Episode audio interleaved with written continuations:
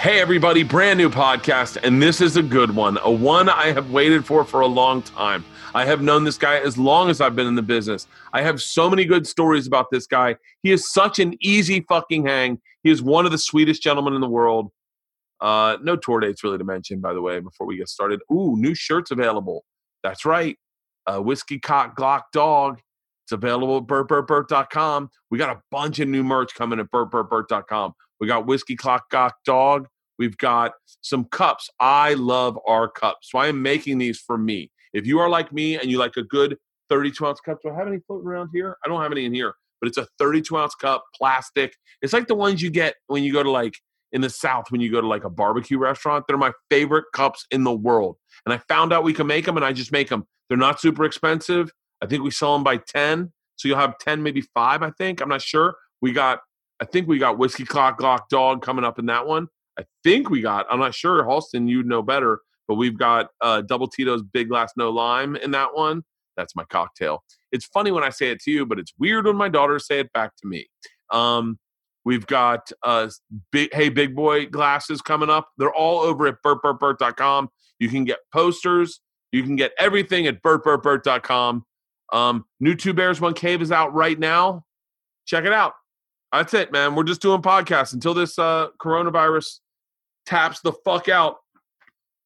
We're doing podcasts. The second I can get back on the road, I'll be back on the road. If you have tickets for one of my shows, man, I am praying for a miracle. I hear miracles all the time. I heard nicotine blocks the coronavirus. That's what I heard.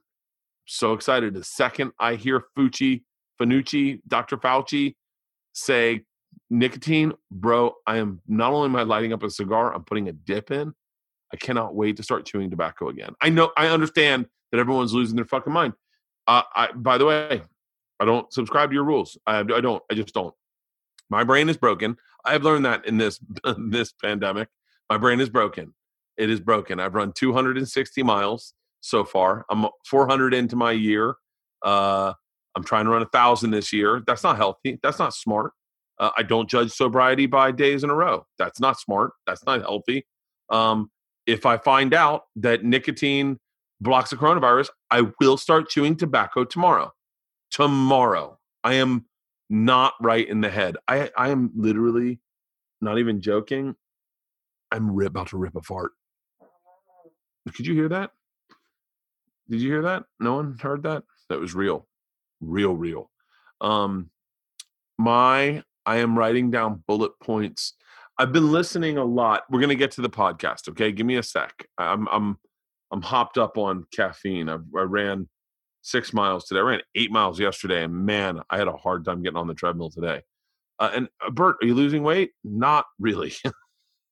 I'm eating bars like crazy. I am eating, not really boozing at all, but not for any reason. Honestly, I just don't have a taste for it.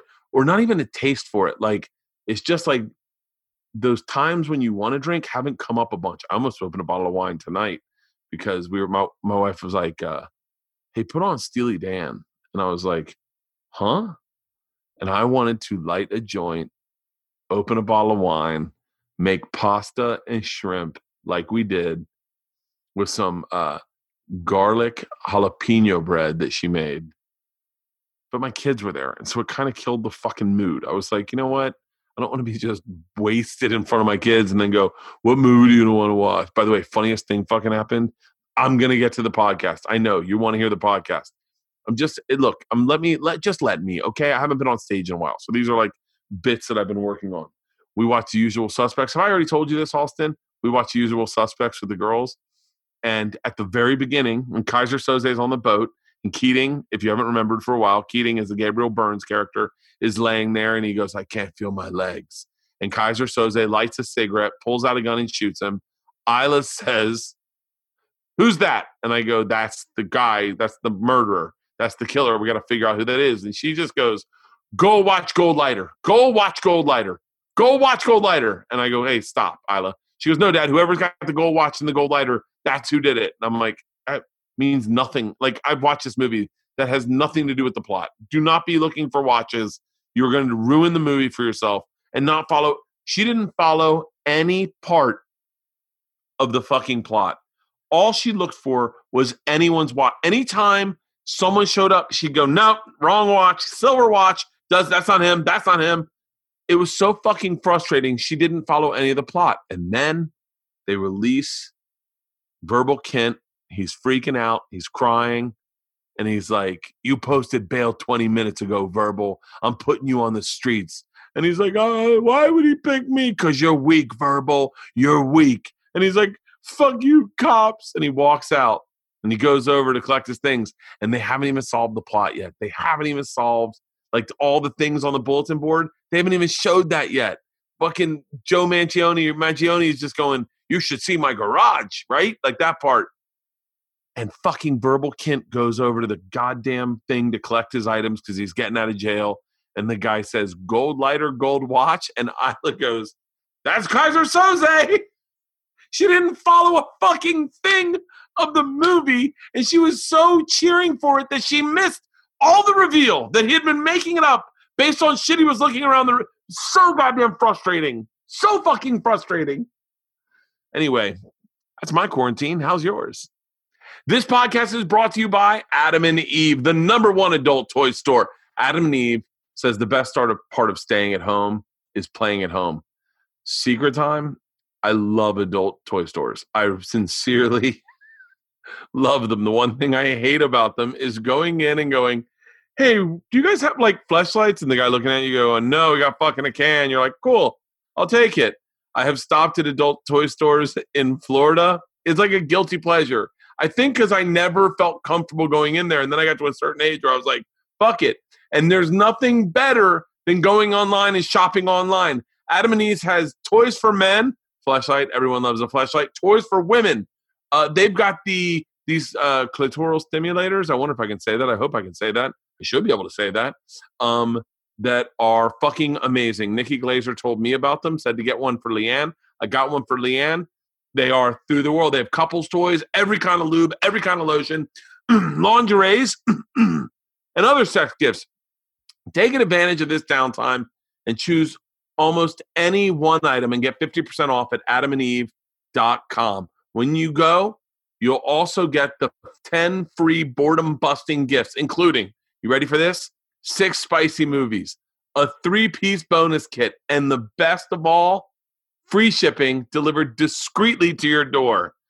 Just remember, use the offer code BERT, that's BERT, at checkout for this amazing deal. Adam and Eve has literally thousands of products that are going to make you very happy that you're staying at home. Sex toys are so exciting when they show up in the mail and you're like, "Oh, I know what I'm doing right now. Thank God no one's home right now."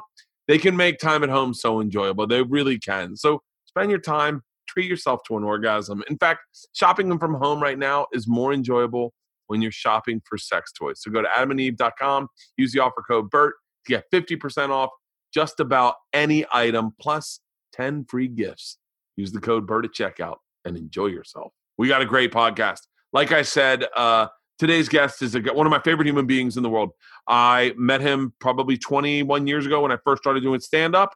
He was one of the guys that was cool as shit to me. We went to Scotland together, me, him, and Patrice O'Neal, and lived in Scotland together for a month.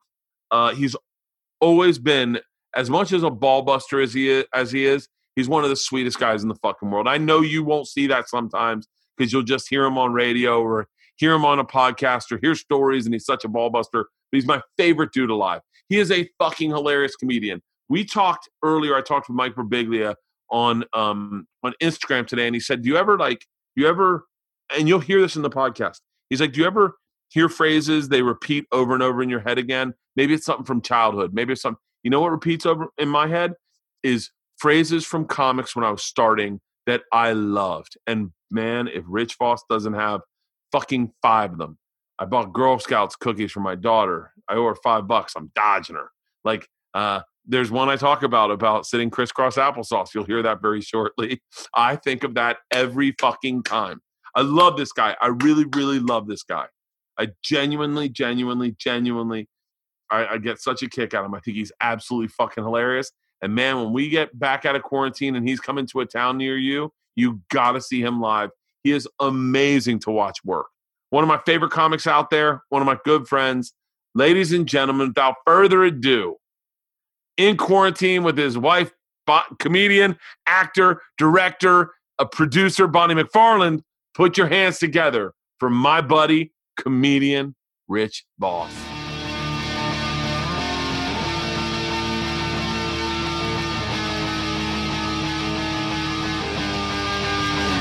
This is Overcast. It feels like 5 years, but it's been about a month or what. When's my last? I don't know when we started doing this. I guess I'd have to weigh myself now and see how many pounds I gain, and then I would have a barometer on how long we've been. I just saw you working out the other day. Are you guys working out? I work out almost every day. I have a nice gym in my basement, and I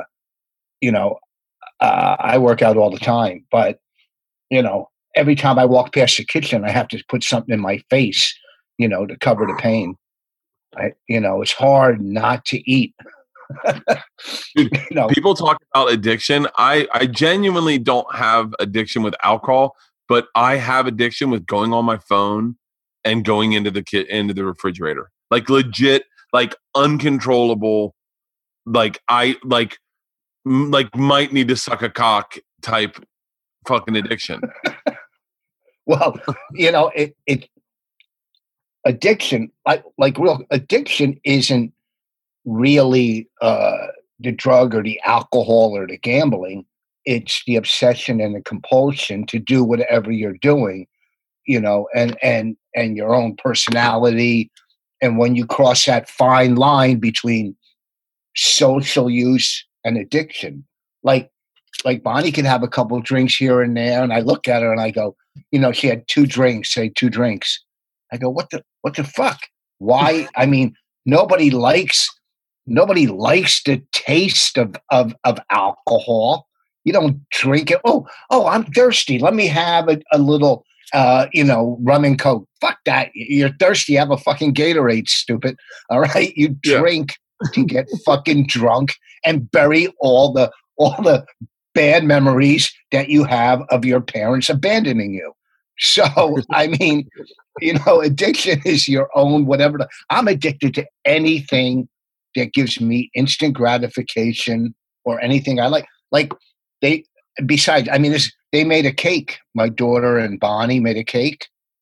And every time I walk by it, I just took a little piece. I didn't even use a fucking knife or a fork. I just grabbed a hunk out of it. Like I was on the fucking show Vikings, you eat my hand, like I'm at the fucking Renaissance Festival just eating cake. And, and I just took a piece, but within 3 days, I picked away that whole cake. But in my fucking head, I'm thinking, I'm not really eating a piece of cake. I mean, a slice, but I'm still eating the whole fucking cake. Oh, my girl's made an Easter Bunny cake, and I have eaten all the outsides of it, because that's where all the frosting is. Yeah. And it's like blue frost, and they loaded up the outsides. And then there's like 3 days later, when the frosting's almost a little harder, is when it's even better. It's that instant gratification that I've been eating granola bars and candy like crazy. I haven't drank at all in almost like over a month, I guess now, but I don't really care to, because in all honesty, there's a swinging scale of gratification with booze, because it fucks my next day up so much that I go, it's not worth it. I'd rather eat chocolate and then run in the morning. It's whatever's going to make you feel good at that fucking moment. You don't worry about the next day. Who worries? When I was fucking freebasing, smoking crack, I just lived in the fucking, when's I'm going to get high now? I'm not worried about fucking tomorrow. Usually I didn't think tomorrow would come, but our doorbell's ringing. That means another package just came. That means another... What? That sounds like the doorbell from the movie Knives Out. Oh, yeah. That was a good movie. It is. That means another package came and another piece of my whole has been filled. Yeah. Because that's, I've been buying knives on Amazon like crazy. Really? Bobby Kelly loves buying knives. He's a big knife guy. Like he knows. Yeah, what are you buying? Like hunting knives? No, I wish I had one of them on me. I usually have them all over. I've been buying these knives where they have a little like loop and you pull them out of your pocket, and as you pull them out of your pocket, they open. So it turns into like a weapon right away. So I've been getting these Spyderco knives. I'm obsessed with Spyderco knives. I had this in my pocket and I sleep with it too. That's one. Wow, there you go. And also next to my bed, I sleep with my crossbow gun. Well, I have like 5 weapons next to my bed. I had this, a club, mace, nunchucks. But hold on. Let me see one of your knives. I have so many weapons by my bed. It is fucking ridiculous. And I've placed them all by the front door. And like I have weapons everywhere. And I have a flashlight. This flashlight blasts 10,000 luminums. Oh, it's dead right now. But I'm obsessed. It's great. I just ordered a gigantic crossbow, like the big one. Like yeah. I could shoot a compound bow. I'm pretty good at a compound bow, and I my crossbow just came, which I probably have to put together. I don't have a gun because in Jersey, and plus Bonnie said if I get a gun, she'll leave. So you know the closest thing I think is. You're in California. Is it hard to get a gun in California? No, I did a bit about that in my new special, and everyone hit me up like going, yo, set me up with your gun guy, because he kind of went around some loopholes to make sure I got the guns I needed. So I have a Glock and I have a Mossberg shotgun, and I went and took training lessons with this guy Taryn Tactical. So I legit can put 2 shots in 4 people sitting around my house within like 8 seconds. Just pop, pop, pop, pop, pop, pop, pop, pop. Oh, it's and my guns. I see. That's great that you have those kind of weapons in your house. Like I can't have them. So besides my addiction to buying things, I bought these sensor lights, floodlights out in my backyard that if you walk, the lights will come on. Tell me about these. They're great. I mounted them on my deck. So if you walk anywhere within, I don't know, the radius, the floodlight comes on. So this way I'll be able to see clearly who's going to kill me as they walk in my backyard. So I got 2 in my backyard. And I'm going to put them all, in different spots around the house. So I kind of feel like, Will Smith and I Am Legend, the place lights up the second a zombie or somebody walks on the property. I set booby traps around the house. I put like a skateboard on the front door so that if anyone jiggles it, it falls, and the dogs wake up and they start barking. Oh, that you know what? Before I go to bed at night, like my basement door to my basement, every night because Bonnie's asleep, I put a chair between the doorknob and you can't come up through the basement and open it without trying to break the chair. That's, so I got stuff around the house.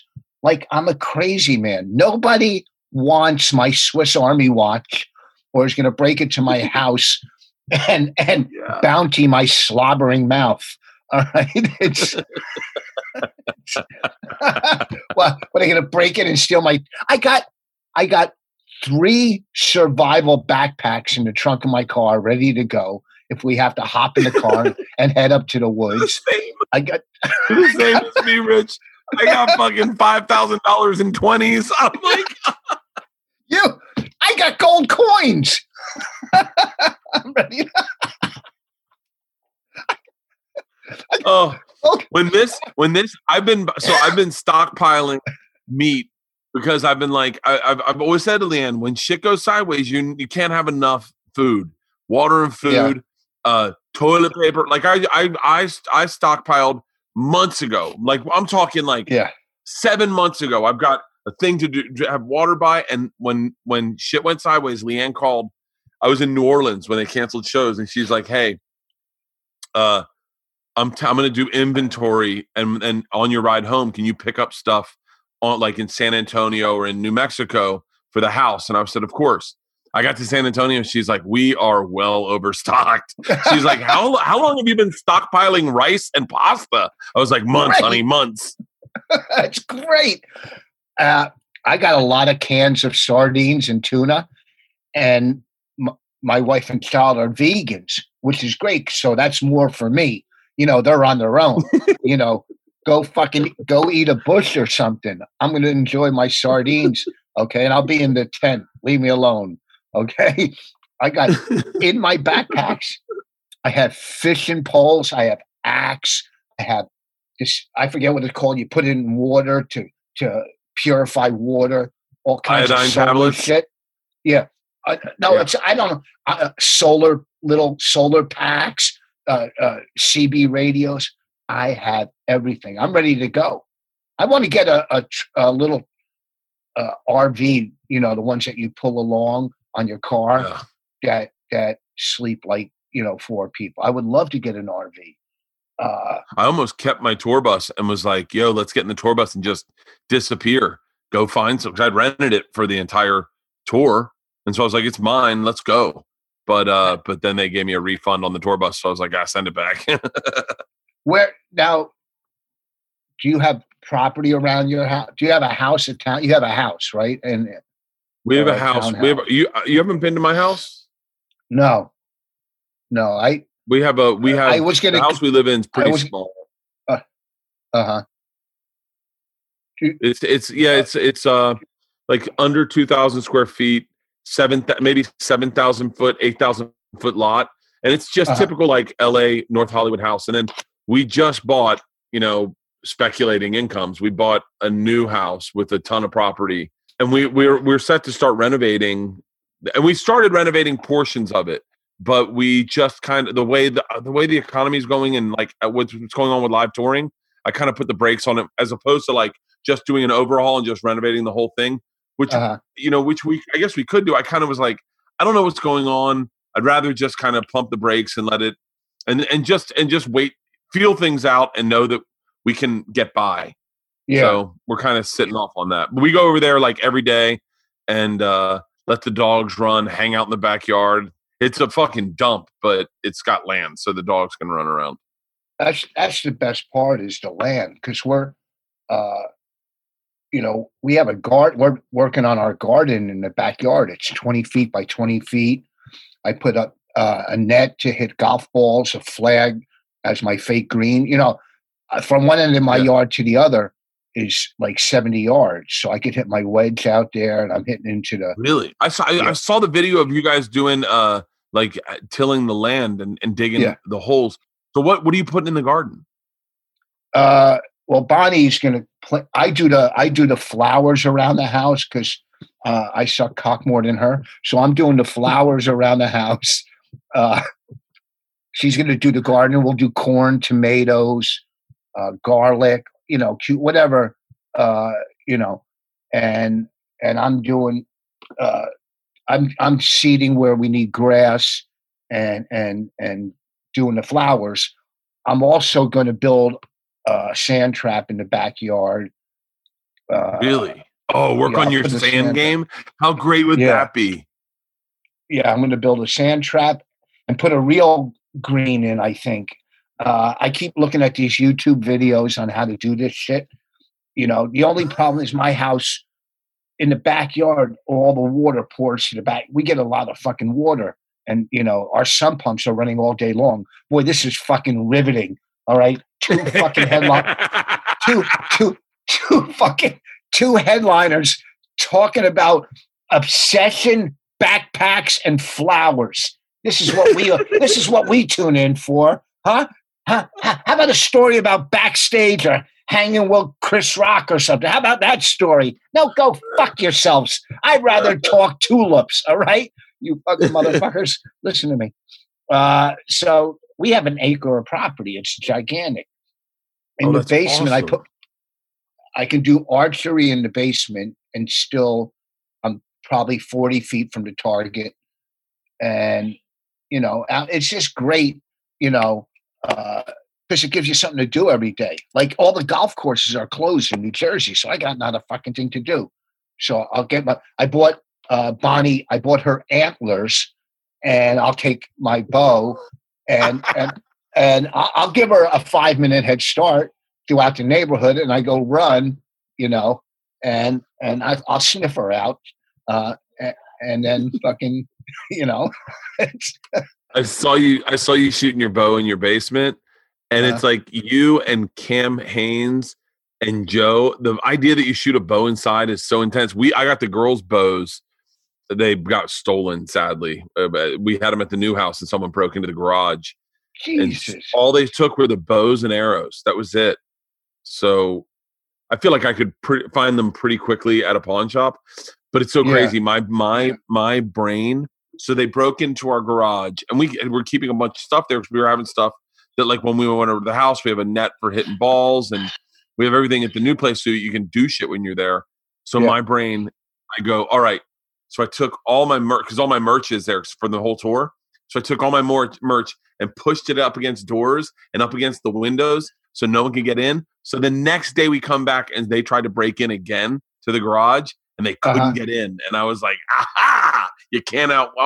Now my brain goes, I want to hire someone to sit there and fucking beat the fuck out of them and then tie them up, put them in the basement, and keep them for like a month and go, you just made a bad call. You made one bad decision. Oh, do you know how many? That's so great. You know how many times I fantasize about... Fantasize, Rich. I fantasize about it.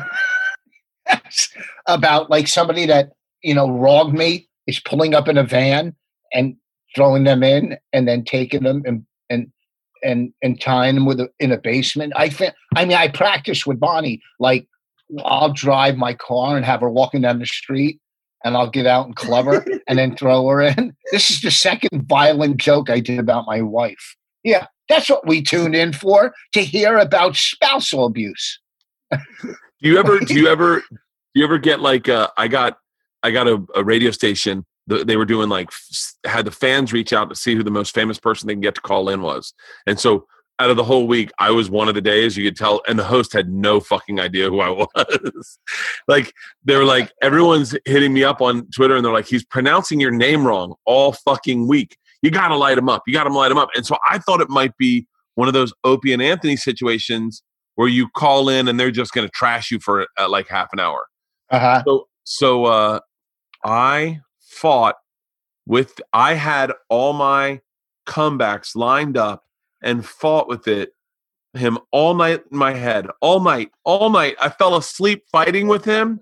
And Rich, you know, he was saying the most accurate, hurtful things to me, that because I'm writing it for him. Yeah, it's hilarious. Like, there's no way he'd be armed the way I armed him. He was just an alcoholic who rips his shirt off and tells the same stories ever and over and over again. This is who I am. This is who I am. Do you know how many times I've sat in the shower, driven home from a gig, and I practice my Oscar speech, but it's no thank yous. There's no thank yous in it. Just fuck yous. Fuck yous. Have you ever on Facebook you see people write 10 musicians or 10 famous people I met, one is a lie, or 10 concerts I've been to, one is a lie. People are putting this on Facebook. And I was going to, and I didn't do it, put 10 comedy clubs I hope close, one is a lie. Right?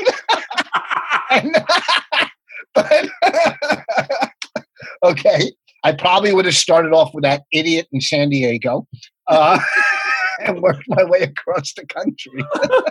10 comedy clubs I hope go under, one is a lie.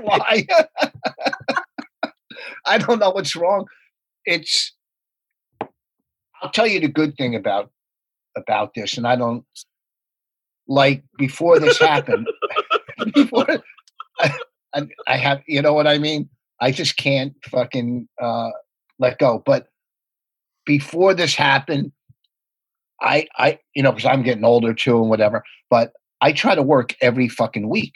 I mean, obviously I don't make the money you guys make, or you, I didn't say you guys. So I try to work as much as I could, but this might be a awakening call to slow down a little, maybe just do 2 weeks on the road, or, you know, cause I can live off of 2 weeks on the road pretty much.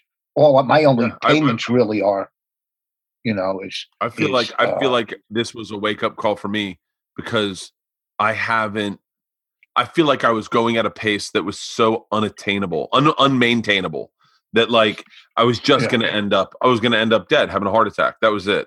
And so I feel like hardcore secret time, like a week before they shut down all the shows, I did I think Schenectady, Wilkes-Barre, New York, and DC.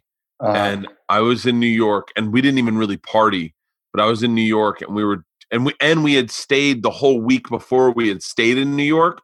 I saw you in New York. Yeah. And hung out and partied in New York.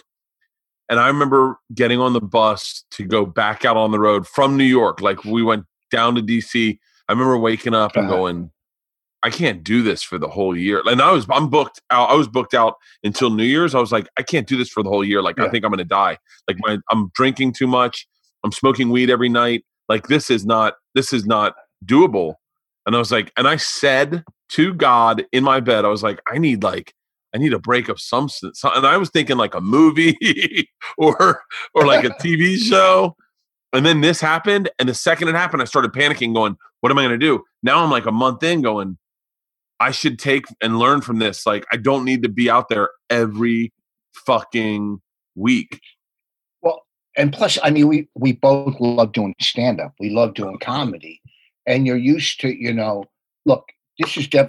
I know since this happened, I completely stopped walking up to strange Chinese people and licking them. I don't lick them anymore. I just stopped, you know. Because, you know, I would lick one or two a day, and that wasn't enough, you know, so I had to stop licking them. You know, our tour, you know, we had a great tour with me, Bobby, Florentine, and Bennington. Yeah. And audiences, I mean, it's great, especially, I mean, you're definitely at the level where your intro is just your name.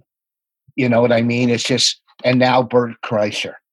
And when you're doing a room full of people that want to see you, you know what I mean?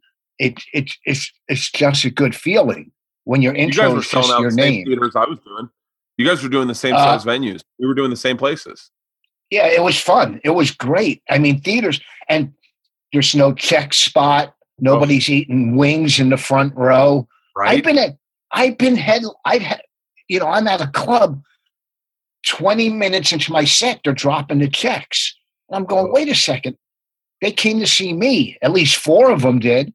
You know, so, you know, it's a whole new ball game. But I'm a club comic. I love doing clubs, though. I just love it. I'm a club comic, too, and I miss doing clubs. And there was a big, like, mandate when I started doing theaters was, like, across the board. And I think it came from agents, promoters, and managers saying, hey, we can't let you into clubs. You can't do clubs while you're doing theaters. It's a miscommunication to your fans. Because if they think they can find you in a club, then they'll wait for the club, because the club's always going to be a little more enthusiastic, a little funner, a little more off, and they can hang out with you after.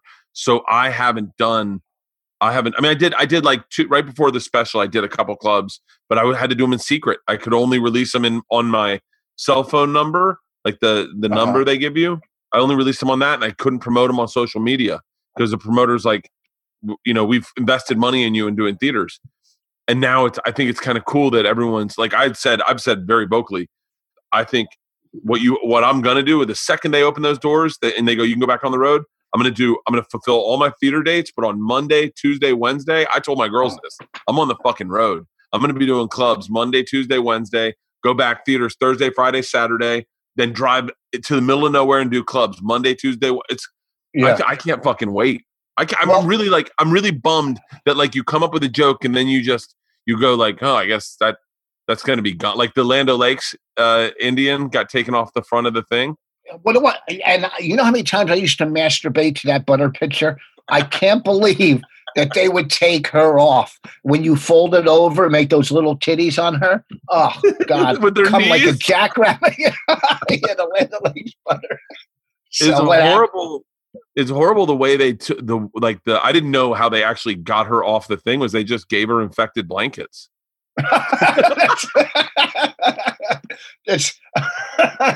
Finally, yeah, that's the very last Indian we were holding out for. They're all gone.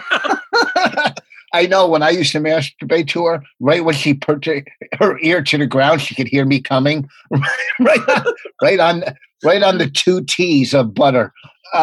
My favorite Rich Vos joke ever, one of my five. And I say this anytime I get an opportunity, and someone says "sit Indian style," I say your punchline. I mean, get drunk and pass out in the curb. Yeah, get him. God, that's so old. It's my favorite. Thank you. It's my favorite. Like, and it's what's great is you can't. It stinks because it's happened so many times on like shooting something where someone's brought it up and I want to say it then, but it's too cumbersome to then credit you afterwards. You can't say the joke. But the best is when my kids were in school and someone would say sit Indian style because my daughters didn't know that phrase. They only knew crisscross applesauce. Yeah. And then I remember what best is Isla said, someone said sit Indian style. And Isla said, I don't know how to do that. And I said, oh, just get drunk and pass out on the curb. And it's one of my favorite, response jokes. Thank you. This podcast is brought to you by Crossrope. I am trying to stay fit during this quarantine. I've been busting my ass trying to lose weight, and I have found the coolest way to stay fit. Listen, cardio machines aren't exactly motivating, and the cost of an at-home gym can add up quick. And it's really hard to get a lot of personal workout equipment. This is a great workout for a fraction of the cost. It's called Crossrope, the sleek weighted cross rope that literally makes jumping rope working out fun. I throw on headsets. I grab the cross rope. It is a weighted rope. Short on time, no worries. Headsets in. Cross rope gives you a full killer body and workout in just 30 minutes and combines intense cardio with working out with jumping rope and a full body resistance training. So you get stronger and stay healthy. There's nothing better. Headsets in, I listen to a little girl talk, and it's like dancing. It's like, imagine how ridiculous you'd look dancing in your backyard, staring at yourself in the windows of your French doors, but you look cool as crap in this thing. And it's because it's a weighted cross rope, it literally your shoulders get yoked as you do it. You're getting resistance training and cardio at the same time. I absolutely love it. It's the most efficient cardio workout you can get ever right now. Weighted ropes combined with the high intensity cardio for the full body training. Get your heart rate up, work on your core, your backs, your shoulders. My shoulders look yoked when I jump rope with this thing and so much more. And your hand-eye body coordination, which as you get older, you've got to keep that shit up. I'm telling you. It's reinvented the home workout experience for me. I go out, I cross rope for about 30 minutes, and then I hop on the treadmill. I run I've been running at least 4 miles. The best way to work out. It's easy to get started with cross rope. Just order your ropes, download the app, and enjoy the results. Choose between their Get Lean or their Get Strong rope, depending on what your fitness goals, and get the best value for both sets with the Get Fit bundle. That's what I got. I got the Get Fit bundle, and Leanne uses the Get Lean one. I use the Get Strong one. You can track your workouts and see a map of your progress on the free Crossrope app. Crossrope's so sure you're going to love the experience.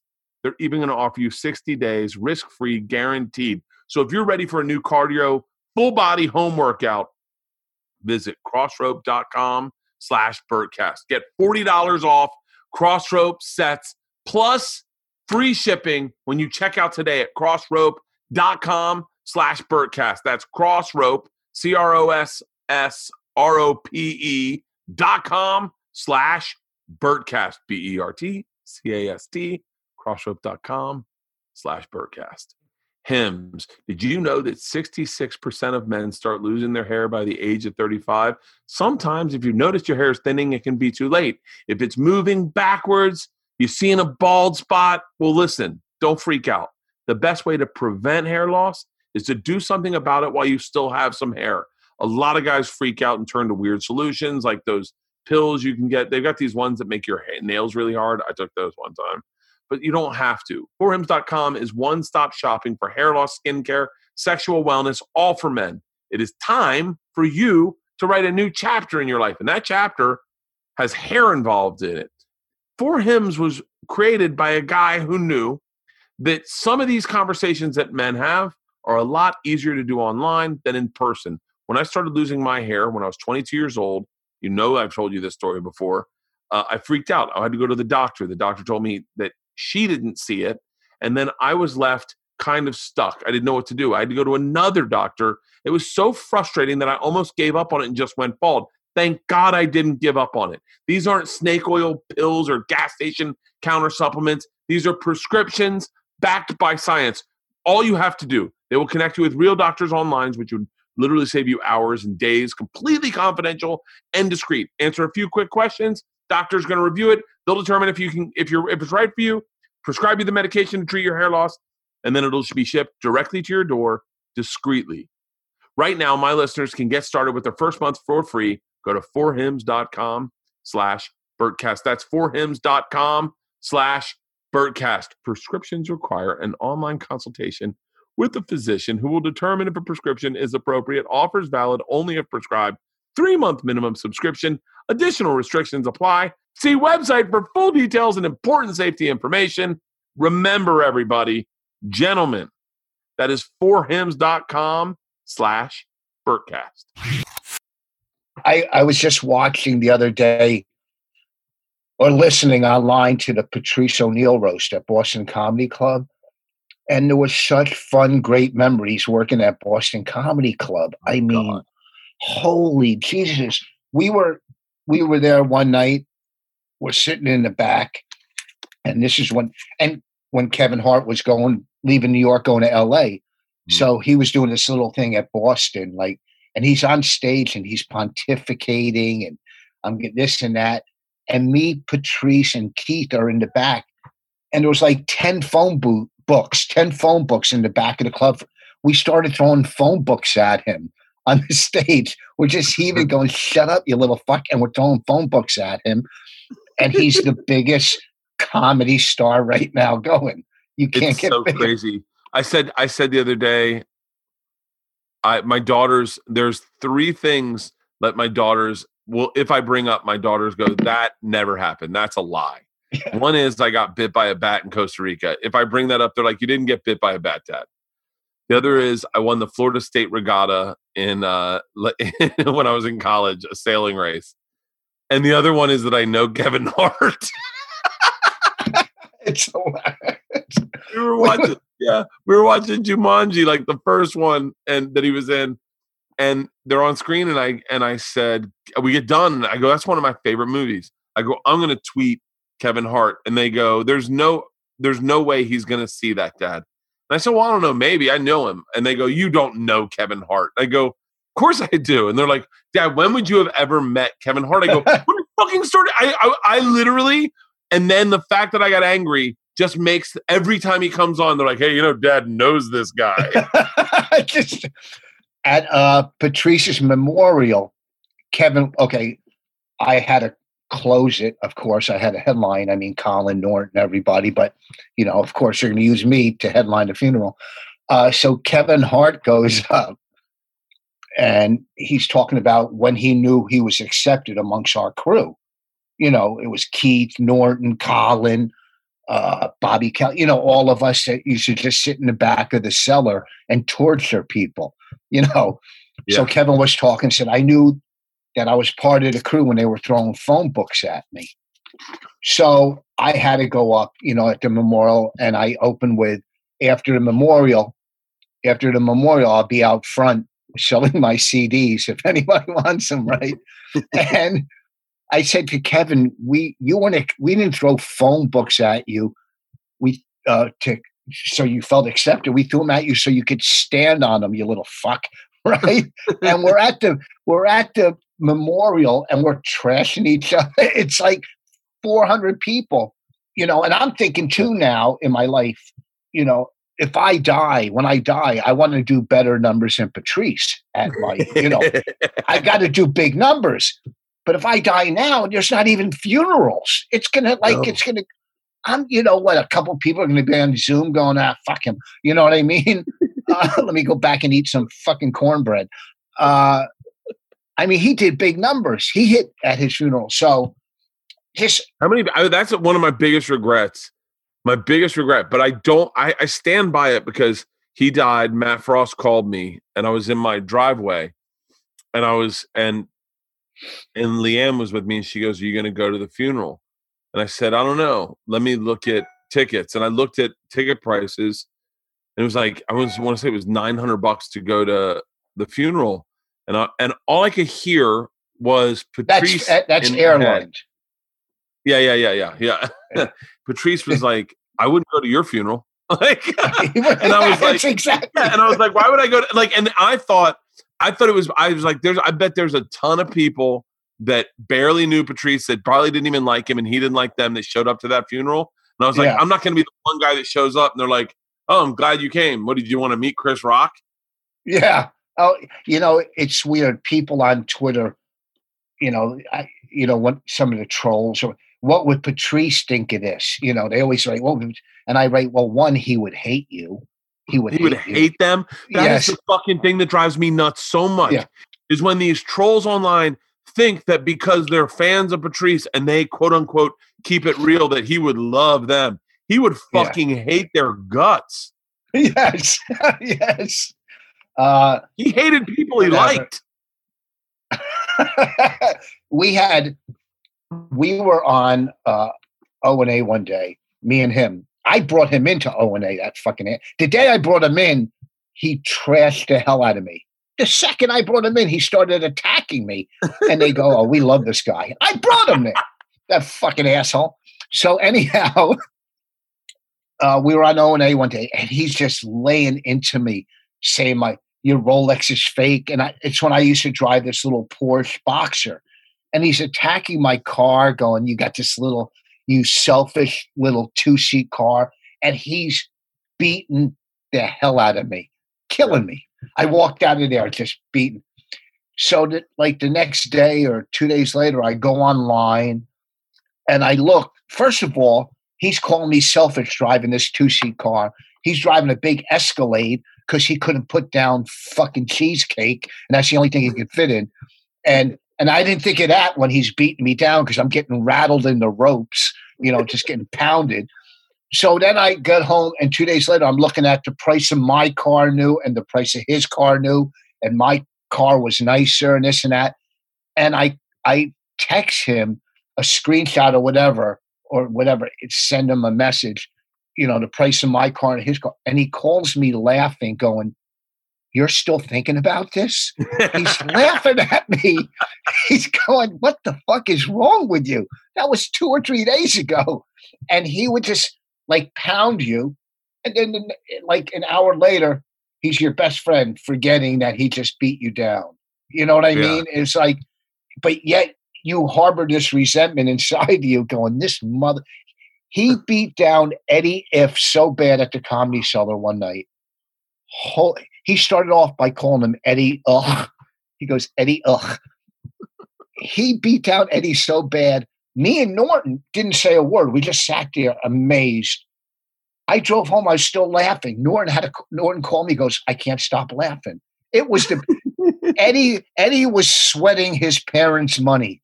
It was fucking amazing. Eddie took some brutal beatings. Ugh. Like it's so funny because you look back now and you're like, now as like a grown man, you go, the resiliency Eddie Ifft had to show up and just know it's coming at you. I mean, I remember him sitting in the front row of like the Barry Katz roast, and it was like the go-to. And I was in the back, jealous, like no one even knows my name. Jesus. one, it sucked in life when you felt you were one step below Louis Schaefer. We were at the Cellar one night. So Billy comes in and Billy says, "Oh, I'm going to the World Series." It was when the Yankees were playing the Mets, right? He goes, "I'm going to the World Series." And we go, "How'd you get tickets?" And Billy said, "This guy is having a bus trip with his friends, and I'm going to do a show on the bus for free tickets." The second he said he's going to do a show on the bus, all of our eyes lit up. And we fucking beat Billy for 45 minutes. Sweat was pouring down his, you know, people were doing this. "Hey, you're a good crowd." And like walking off the bus. And holy fuck. The second, anytime you walk to the back of the Cellar and any one of us were there and you showed any type of vulnerability, forget it.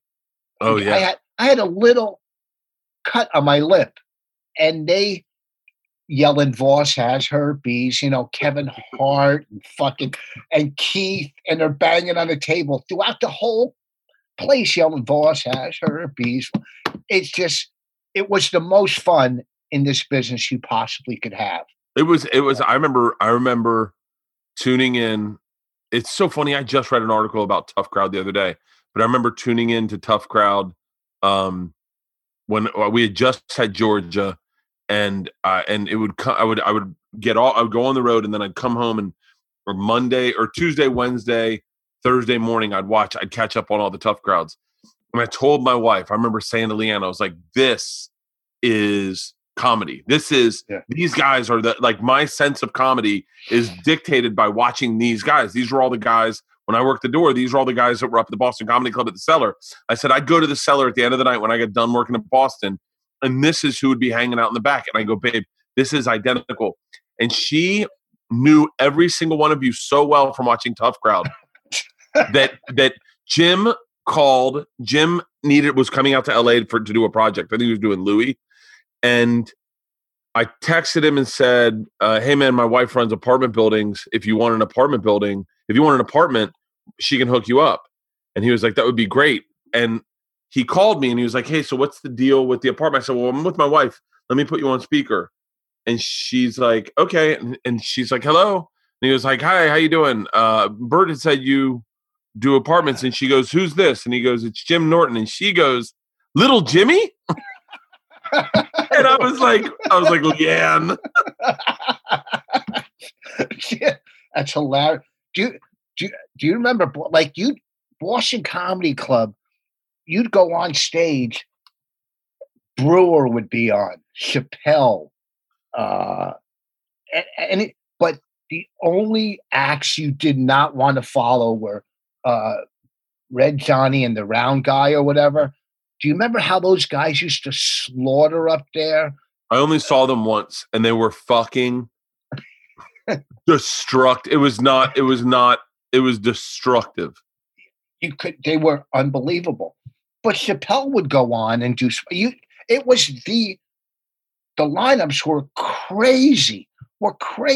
Brewer would destroy. I mean, just Brewer would level the room. Chappelle. It was, and then Sunday nights they had Urban Night. You go in there, and you had 30 seconds to be funny. 30 seconds or it was fucking, you were done. But it was a lot of fun back then. All those clubs and hanging out in New York. It was great. And it was those guys, that time in comedy for me was like just, I remember especially working the door towards the end when I was there, it was like 98, 99. And so it was Chappelle would come in and just get on stage. I remember so vividly, Chappelle went on stage. He was a little wasted, and there were these four white guys in the front row. And Chappelle was smoking cigarettes, and he was like, "Man, menthol. They're marketing these to black people. Next thing you know, they're going to come up with fried chicken flavored cigarettes," and everyone laughs, right? And so he keeps talking. He's out, he smokes himself out of cigarettes, and he sees the white guys in the front row have cigarettes, and he goes, and I'm sober. I'm in the back. I'm watching all this. and he says, hey, man, can I get a cigarette from you? And the white guy goes, yeah, they're fried chicken flavored. And Chappelle forgets he made that joke, and he goes, what did you just say to me? And you can see the guy's like, oh, shit. He's like, they're fried chicken flavored? And Chappelle and him got in a fist fight. No, really? Yeah. Godfrey jumped in. It was chaos. It was fucking chaos. I remember so vividly, someone's like, that motherfucker called him fried. I was like, hey, just a heads up. Chappelle had said that earlier in his set. I think I was doing a callback. I was on stage at Boston, and to my left, there was three Latin girls, all amazingly hot.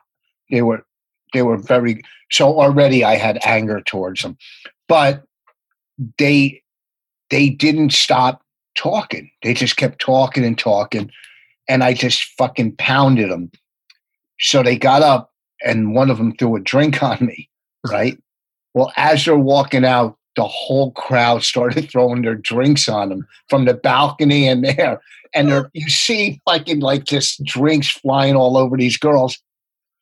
And I didn't go back to the Boston for like a month or two, thinking, you know, they were the girlfriends of like Latin kings or something. And it was the place would erupt. It would go from just a regular comedy show to a fucking knife fight like that. It was crazy there. It was so crazy. I remember, and I was when I was working the door, I'd bring people in, and they'd have fucking ice cream and cold goods in a bag, and then I'd sit them in the front row, and they'd have their. I remember putting some dude's groceries in the freezer back by the bar. Hey, what was the name? What was the name of the German bartender at the Boston? Oh, you mean downstairs? No, upstairs. Oh, in the back. In the back, we had a German bartender who never wore a bra and smoked cigarettes, short hair. She was like really rough. Tammy was the one who was like the fun blonde bartender everyone hung out with. But like, what was the name? I can never remember her name. I have no idea. You kidding me? I couldn't even picture her face. It just hit me that there was a little bar in the back corner on the way to the bathrooms there. Yeah, just past the bathrooms. That's where and then you can put your jacket and your coat up in the back corner. Mm-hmm. Yeah. Wow. So much fun. I mean, if you look back in comedy, all the fun, I don't know if that was like that in LA, like it was in New York, just hanging out. And I don't think it ever was. LA was so, because I moved out from that was my experience in comedy. That's how comedy was. It was tight knit. It was like you, Jimmy, Patrice, Keith, Bobby, like Colin, like all, like, but even Attell, like that whole group of the Cellar guys, you know, Tom Papa, there was a big group. And then I came out here and it was just like, there was the alt scene ran the Improv kind of. And when I say all, there's like Sarah and Zach and those guys. But they were very mainstream, but they were very alt leaning. And then the store was like a fucking haunted house. That place was so weird where you just would go in and it was almost like you were in a Russian whorehouse and they were like, they took my passport, help me get out. And you're like, that's hilarious. Yeah. And so now, but now you look at it now and like the store has definite connections to like what the way I saw the Cellar back in the day, except the Cellar, there was no business in mind. Like there was no business, wasn't the underlying hang for there.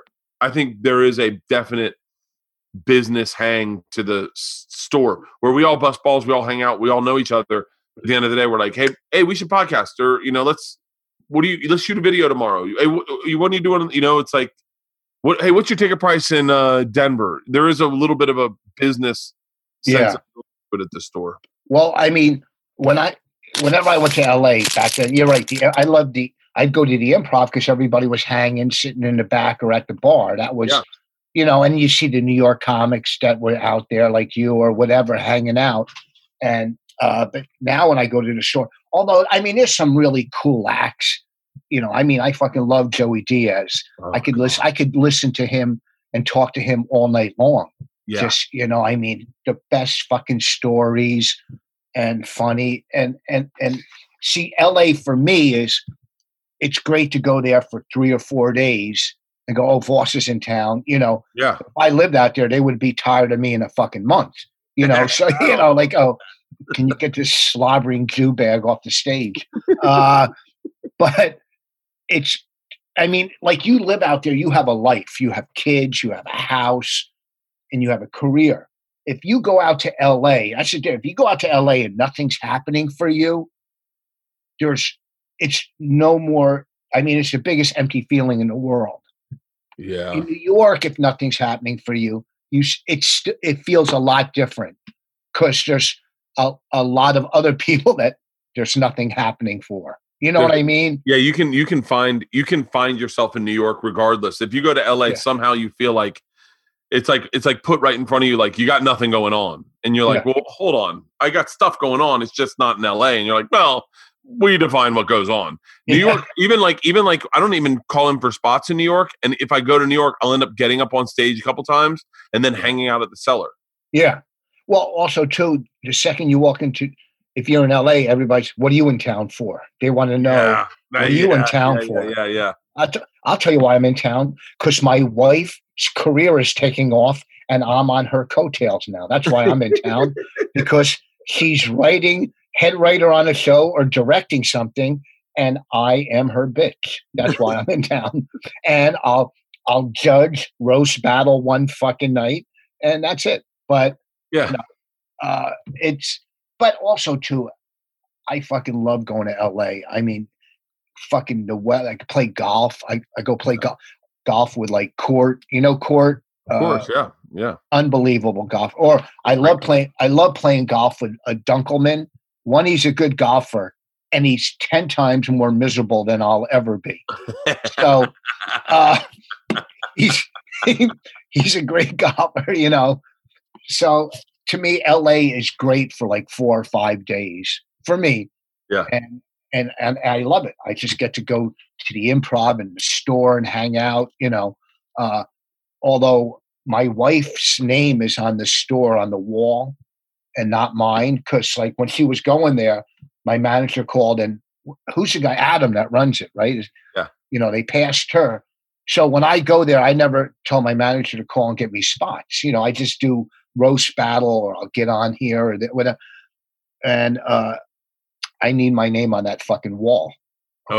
Oh, I definitely was like that. I was, and Rich, I was living out here, and I was 40. I was like 43, 42, and they were like, and Bill and Al Madrigal was like, you need to be a paid regular here, and I was like, yeah, I'm at the outside bar.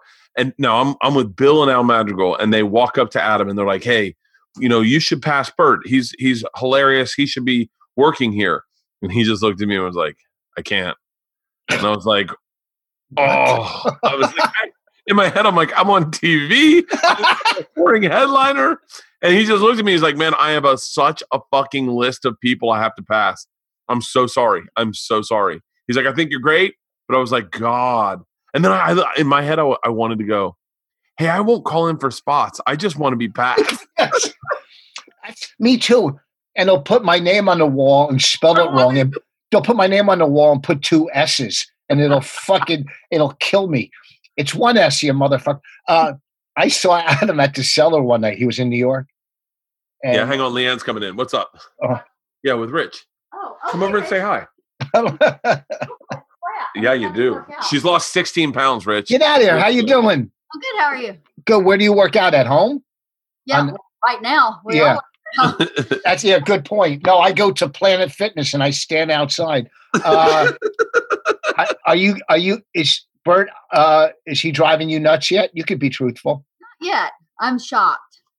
Get out, really? The only thing that's driving me nuts is his daily maladies. Oh, my heel. Something's going on with my heel, Rich. Every day. I'm going to start keeping a journal of his maladies. Hey, Rich, watch this. Leanne, how many weapons are next to my bed? It's ridiculous. And what's more ridiculous is he doesn't know how to use them. We had one time when we thought someone was breaking in the house, and he goes, Leanne, go check it out. Leanne, go check it out. And I'm like, seriously? That's hilarious. Here, take the pepper spray. Go. Yes. I have the knife. You use it. That's what it's about. That's pepper spray next to my bed. That's one of my 5 or 6 weapons that if somebody walks in your room and you're asleep, do you think you're going to go, hey, hold on, let me load my crossbow? Yeah. Hang on one second. Let me get my glasses. I got to find my pepper spray.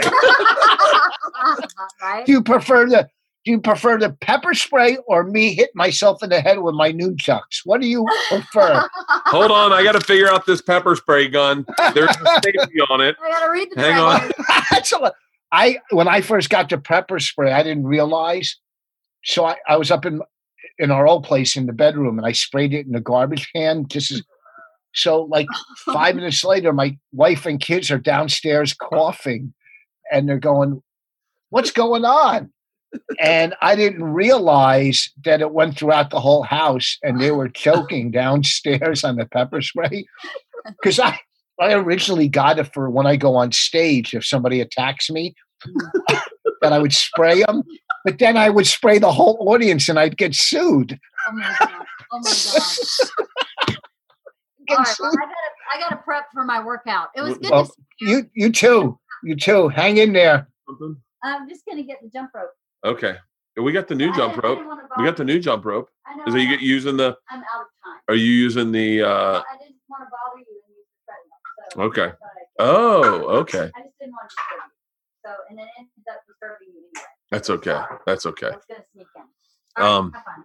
Yeah, she went on. She got on a big health kick, and got a personal trainer. And the guy, man, it's like all the shit I've been telling her. It's like, you know, if you want to work out, you really do have to break a sweat. Like, if you don't break a sweat, it's not like a workout. And she was like, whatever. And then the first day she came back, she's like, he made me sweat. My hair's dripping. And I was like, yeah, it's called working out. And so immediately. Well, like first of all, she looks great. She looks I thought it was your younger sister. I'm not going to lie. I'm going, you know, Jesus Christ. When I work out, I just lift weights. Yeah. I don't really do cardio because I don't really care about the insides. I want to look good on the outside. Yeah. Like I see your surfboard. You go surfing? No, that was given to me as a gift. But I have gone surfing a few times, but I never use that surfboard. Well, that's got to be scary as fuck, surfing. I mean, yeah. But you've done all kinds of weird shit. You skydived before, right? Yeah, I've done everything. That was all Travel Channel. I did everything there was to do that was thrilling. Like I remember anytime anyone's about to go on vacation, they're like, you know what we're thinking about doing? I'm always like, I did it. And I did it on like the highest level because whatever we did, they always wanted to make it. It was always whatever you could do on a vacation, and then they'd take it to the extreme level. And they'd go, all right, you're going to do it this way. So, yeah, I've done it all. Did you do the kite thing where you jump off a cliff with a kite? You've done that? I remember the first time I did it, I was like, it's pretty cool. It's a pretty cool experience. I'm glad I did it. The second time I went to go do it, we get to this place in Golden, Colorado, and it's a cliff that everyone does it off of. And it's also, by the way, where Spyderco is, that knife I love is in Golden, Colorado, also where Coors Light is made. Coors is made. And so I'm sitting there, and we're getting ready to do it, and an ambulance comes up, and they pull up to the parking lot, and where we're parked. And I was like, "Hey guys," I said, "Did we hire you? Because you know sometimes you got to have safety backups." And the guy goes, "Oh no." I said, "Well, did someone get hurt?" And he goes, "Any minute now." I said, "What?" And he goes, "Oh, that's all. We just come out here knowing that we're gonna be. If it's a day like today, we're gonna be dragging bodies off this mountain." And get the fuck out. I went, "Really?" And he went, "Oh yeah. This is one of the most dangerous things you can do." And I went, really? The two things that I've been told by paramedics that are like, don't do these is that and 4-wheelers in a desert, in like sand dunes. He said they pull out bodies by the dozens on weekends. Really? Why? Because they're flipping them? And because I think there's a sense of we're in a desert, it's wide open, nothing bad can happen. And what people often don't predict is they'll go up the top of a mountain and not know how far it is down, and it'll be fucking like, oh, or people run into each other nonstop. They say they find the same hill and just, gosh. Oh. We did that just outside Arizona, on the border of Arizona and California. We went surfing in the mountains. Like it was sand dunes, and we took like snowboards and went sliding down them. And the paramedics said, don't ever, you see the guys on ATVs, don't ever do that. And you'll assure that's one way you won't die. I was like, fuck. Well, I mean, you had to have major anxiety attacks doing some of that stuff. Oh, I left Travel Channel with certifiable PTSD because there was a certain point where I got to managing it in the mornings where I would be like, I would go do a rope swing. Like I remember doing a rope swing in New Zealand, and it was like a 450 foot free fall. So they just tie a rope onto you on a harness, you jump, and the rope is tethered to like a fulcrum in the middle. So you jump and you fall until the rope catches, and then it swings you out. Holy, are you fucking kidding me? It is the most intense thing. And that morning, and I know it's safe. Like I can tell you right now, it's 100% safe. Right. Uh-huh. But regardless, you wake up that morning at like 4 a.m. and you're not hungry. You don't want to go work out. You're just laying in bed, just going, I don't want to die. Like I remember just saying over and over again, I just want to tell jokes. I remember getting in the shower and like praying, being like down, squatted down, praying, going, God, just let me get through today. Please. I did that so many times, Rich. I was the first person to jump off the stratosphere. I did a rope swing in Switzerland. I did one in Switzerland where the guy's leg got caught and almost lost his leg. Like so many times I left with going like, I left Travel Channel going like, whew. Oh, that's fucking nuts. That's like, I'm so scared of anything. This is a true story. When my daughter, we were at a carnival behind the church, and there was a Ferris wheel, maybe 2 stories high, maybe. Yeah. Just a little. And me and my daughter, this is one of my older daughters was young. We get on it, and then they pull it up one thing and put other people on the seats. And I look up, it's 2 stories. And I go to the guy, hey, bring us back. My daughter doesn't want to do this. And she goes, yes, I do. It's you that doesn't want to do it. Right? I'm telling you, it's the smallest Ferris wheel on the planet, and I was too scared to get on it. Oh. I was doing roller coasters for like 3 years on Travel Channel. Yeah. And I got to the place where I could not get in a roller coaster because I had been locked in one for over an hour, and it scared the fuck out of me. Like it ruined me. Being stuck in a roller coaster. And I was in the roller coaster where you walk in, they harness you in, the floor drops out, and then they take you and they raise you like this. So you're flying, and we do the ride. We come in, we stop, and we're outside. Like we're not in the gates yet. They unload everyone, and it's taken a while. And I'm just sitting like, wow, this is taking forever. I have a harness on with a camera and microphones. Like I have a vest on, so I'm already kind of tight in it.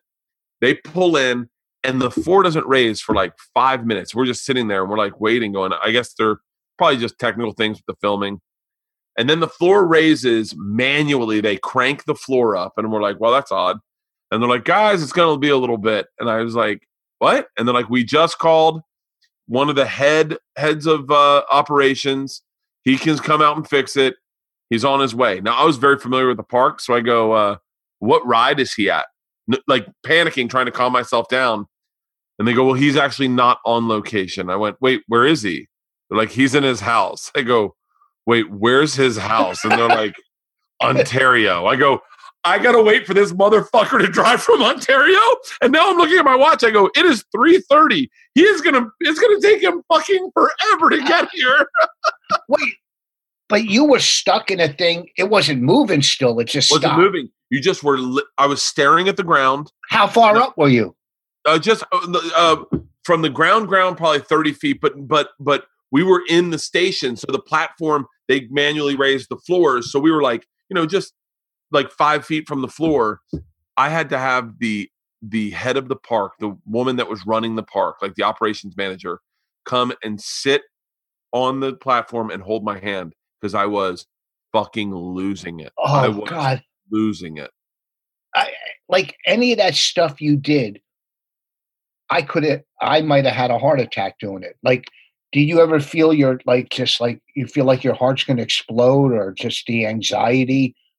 You know, I felt, you know, I could get my head off of it if I paid attention to the camera. Like if the camera was on me, I could play to the camera, and I would just start. It was almost like being on stage, like that, with the way like you're nervous before you go on stage, and then you get on stage, you're like, oh, I can be here, I'm fine. So I could always play to the camera. Like we went scuba diving one time. Like my first open water dive was at 90 feet. Oh, it was supposed to be at 40 feet, but that's where we were supposed to be. But the bottom of the ship was 90 feet, and so we get down to 90 feet, and it's thundering and lightning out, Rich. It is it's horrible weather. Not when you want to go scuba diving, but it's like we're on a schedule. We're doing a TV show. Get the fuck in the water. And I go down, and I'm sinking, and I get to like 10 feet, and my brain, all I see is darkness. It's not light out. And I'm like, I don't see anyone else. And I'm just like, where the fuck am I going? And I realized in a moment of clarity, all the shit I like is up there, and none of the shit I want is down there. Yeah, and I just went right back up to the top. I don't want to fucking be here. Wait, but how long do you have to train to go scuba diving? Like, I took a few classes in Denver, did a couple open water dives in Fiji, and then we did this big dive. Oh, fuck! It was part of my certification was to do this dive, and so we did it, and then we all ran out of air because none of us had ever dove before, so we all just went to 90 feet, went down to the bottom, and then that cuts your dive time in half. And so, but I would panic. Like I would really panic. And then all of a sudden I would find the camera and I just play to the camera. And as soon as I saw the camera, I would relax entirely. Uh-huh. Well, see, if I was a therapist, I would say, I mean, even though it was TV and you're still kind of like a thrill junkie. Like you've done everything, parachuted everything, so for you it's like once you smoke freebase, you can't go back and snort it.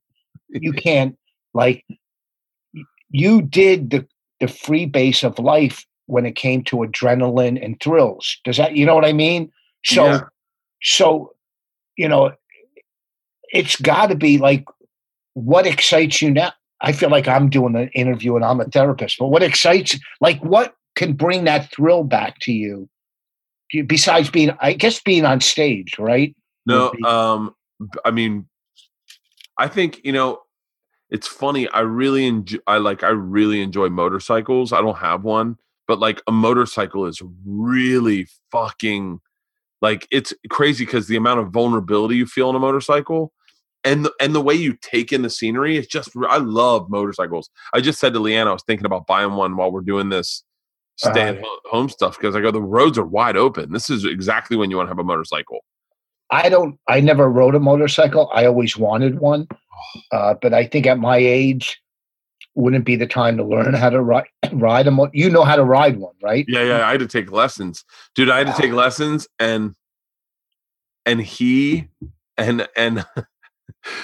we show up the first day. I've always wanted to write a bit about this, but I couldn't because it's like sometimes, you know, when bits are too close to you and you just can't, you don't see the comedy in it. But it's 2 days. One day is out on the road and one day is just in the classroom. Mm-hmm. And I remember going in and there were people walking into the classroom. We're doing is the class, and they are in full leather outfits like they're going to be on a bike. And I went, oh, that person's definitely dying on a motorcycle. I wanted to get one of those three-wheelers, the two wheels in the back and the one in the front. A trike. Yeah, but I would just like some old fucking midlife crisis douchebag riding around on it. And people say they're more dangerous than motorcycles. I don't know. Maybe would you ever go bow hunting? Would I go bow hunting? Yeah. I mean, I love shooting. I don't know if I could kill an animal, you know, for survival, I would. I just don't think, look, at deer run through my property all the time and gophers, and I want to kill them, but I just don't think, you know, it'd be hard for me to shoot an animal unless I needed it for survival. I don't think I could do it. Kill, you know, and you would think after all the times I kill on stage, I would be used to killing, you know, a fucking, just a major act like me, you would think. I've never done it. I don't know. I love shooting. I love shooting the bow too.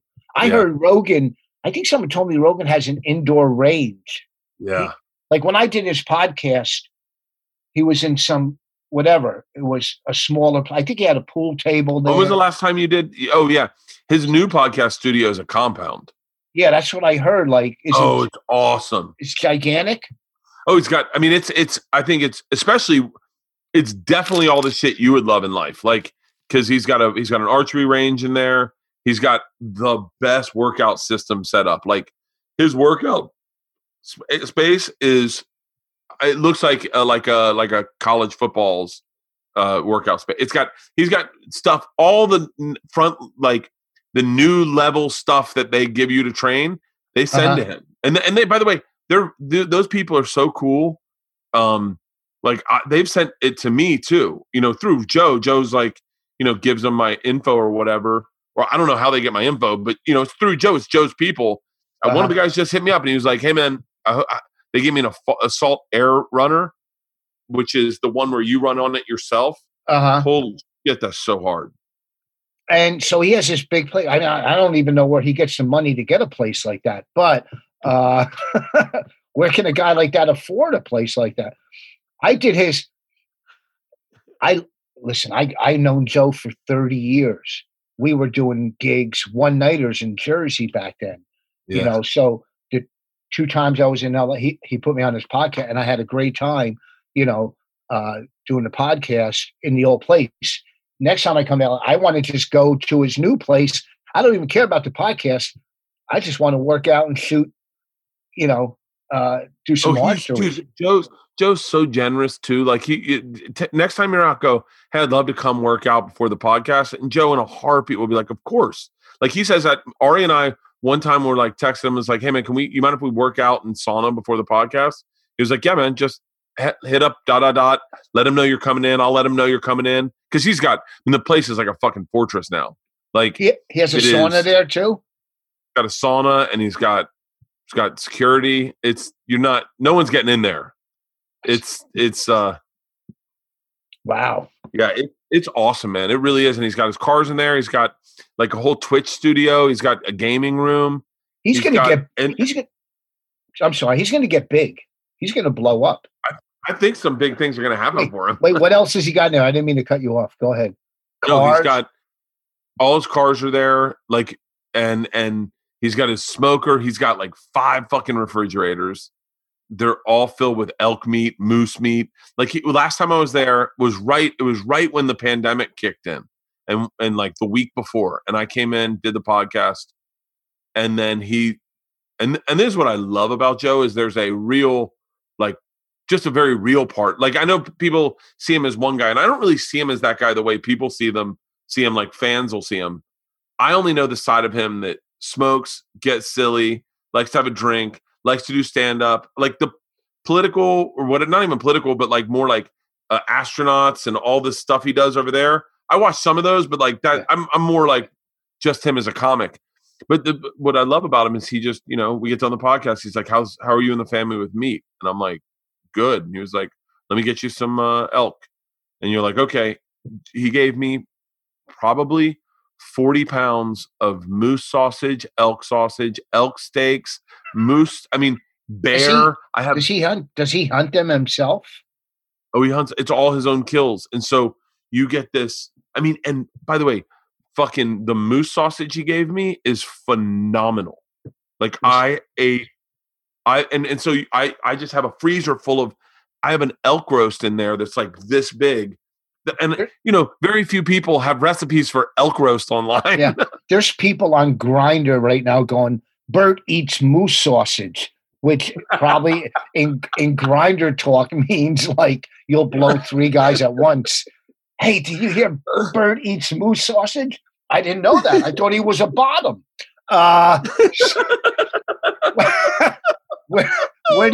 Where do you hunt in California up in the map? Like, I think he goes out to Utah. He goes out to Hawaii. He goes out to like Montana. But there's this one place when you're taking the 5 up to go to Sacramento, you go over. I think it's called the Grapevine. But there's some hunting camps in there where he hunts boars. I think it's all speculation. This is all based off of me barely listening backstage.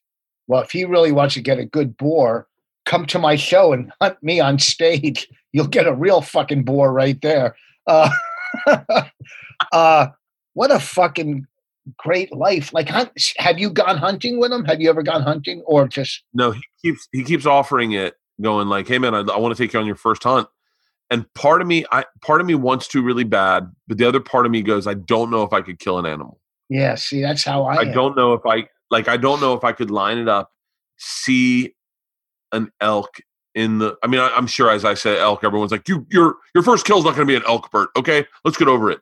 But like, I love when the girls had the bow and arrows. Yeah, I love shooting bows. I loved it. There was like we didn't have a compound bow. We just had an old school bow. Yeah, no sight on it, nothing. And I loved fucking around with it and seeing if my aim was getting better just off fucking just guessing, just going, yeah, that looks about right. I wasn't good at the regular bows. I bought one. I go, I can't do this. But the compound bows. Yeah. And I don't have. I just got like a $500 or $600 one. But yeah, I love shooting one because I was playing golf all the time, and and when you saw me on the boat, I lost my swing. I have it back now. Like I was doing some weird shit. And I was playing golf, and this is no lie, I went from low 80s, to I can't hit a ball. I can't fucking hit a ball. And I was shanking everything off the hosel. I go, I can't do this. I got to do something. So I started, Art, what are you doing? Oh, it's Bert. Say hi to Bert. Let me see it. Hi, Bert. I look. What do you have? She's making masks in the basement. So this is the new one. This is nice. Oh, nice. This is for when I go down on her. She gives me a mask. Thank you. Can I have this one? No. Come on. Are you selling them on your website, Bonnie? Bonnie. Oh, she closed the door on me. We have our own separate bedrooms, which is great. No way, for real? I want that so badly. Because after we have sex, I'm like, hey, listen, you're going to have to run. I'll call you. I go, leave me your number. You know, I have her leave the number, and I give her one of my CDs as a parting gift. I go, here, take one of the CDs, and I'll give you a call. But we have. I want Leanne sleeps on the couch every fucking night. She ends up on the couch because I snore, and she's just like, she can't. She goes, I can't do it. So she ends up on the couch. So we're doing this new house. If we ever get to make this new house. She's like, she made a room, her own bedroom. Like she's building a master bedroom, and then she made a small guest bedroom, but it's her bedroom. And she was like, this is my room. And this is, she goes, I think this is just where I'll sleep, and I'll get great night's sleeps, and I won't hear you snore. And I was like, oh, I kind of was like, I want the bedroom. Well, because I snore too. So in our old place, she'd wake up and go, you're snoring. And I go, no, I'm not. And I'd walk down to the couch and sleep on the couch. And I would come in late, you know, from New York or whatever. So, and I always sleep on the couch. So here, I set up a room in the basement, which is our guest room now, but there was only one way to get out. You know, there was two windows at the other end. And it's just, it's not a, I would sleep down there paranoid as hell, thinking, well, if there's a fire, I'm fucked. You know, so I moved upstairs, just a small room we had upstairs, and I made a bedroom in here. And it's great because her bedroom's right there. And at, you know, I could come in at night and watch TV up, you know, for a couple of hours. Oh, yeah. No, it's not our. She said, stop talking about our personal lives. We do a fucking. That's all we talk about on our podcast. We don't talk. Leanne doesn't like having the TV on at night. And I love getting in bed and turning the TV on. I like watching anything on DIY Network, Food Network, Cooking Channel, all of that. It just calms me down. The other day I put on Troy Aikman's Football Life. And I put it on. And then I just rolled over and just listened to it. She was like, you're not even watching it. And I go, but it's on. It's calming me down. And yeah. She just turns it off. I go, why are you turning that off? I watch any kind of mob or prison thing or whatever I can watch, you know, series. Yeah. But yeah, I mean, it's so much better. Like Bobby, I was talking to Bobby yesterday. He goes, oh, I was on some podcast. And Bobby's like, how do you, and he goes, I love laying next to my wife and sleep. And yeah, I love my wife and everything, but also too, you know, having your own space. I mean, my bed, I have a small single or whatever. You know, we have a gigantic king size bed in her bedroom. Yeah. But let me tell you something. Just, you know, laying there and nobody touching you and, you know, and it's great. Oh, I did Rogan. We came home and kind of shut shit down and drove across country, and I had my bus at our new house, and I did Rogan, and we ended up, me and Joe, it was like the only time I drank this break. I had two drinks with him, and I smoked a joint on the show. So we get done and we go back to the house. I come back, it's like, you know, 6 o'clock at night, and we do a Zoom call with a bunch of our friends and have a happy hour. And I said to Leanne, I go, she goes, you smoked today, didn't you? And I said, yeah. And she goes, you're going to snore horribly. I was like, I'm going to go to the tour bus. And she was like, what? I said, I'm going to go and sleep on the tour bus. Bro, I woke up at 2 in the next afternoon, like $1 billion. And I was, I had all my shit was in the tour bus. I knew it was clean. There was no COVID-19 in there. I was just sitting everywhere. I didn't have to wash my hands. It was the best. That's fucking, it really is. I love my wife, and I you know, we still fool around. We watch TV in the living room or downstairs, we'll watch a movie, and then at the end of the night, it's like she goes to her big room and I go to my little room. It's like I'm walking into my cell, but my cell is hooked up. I'm like, you know, you ever look at those fucking jail prison movies? My cell has everything. I'm like Paul Sorvino in fucking Goodfellas, you know. I could sit in my room and shave garlic if I want to. It's a fucking, you know, just little slices of garlic.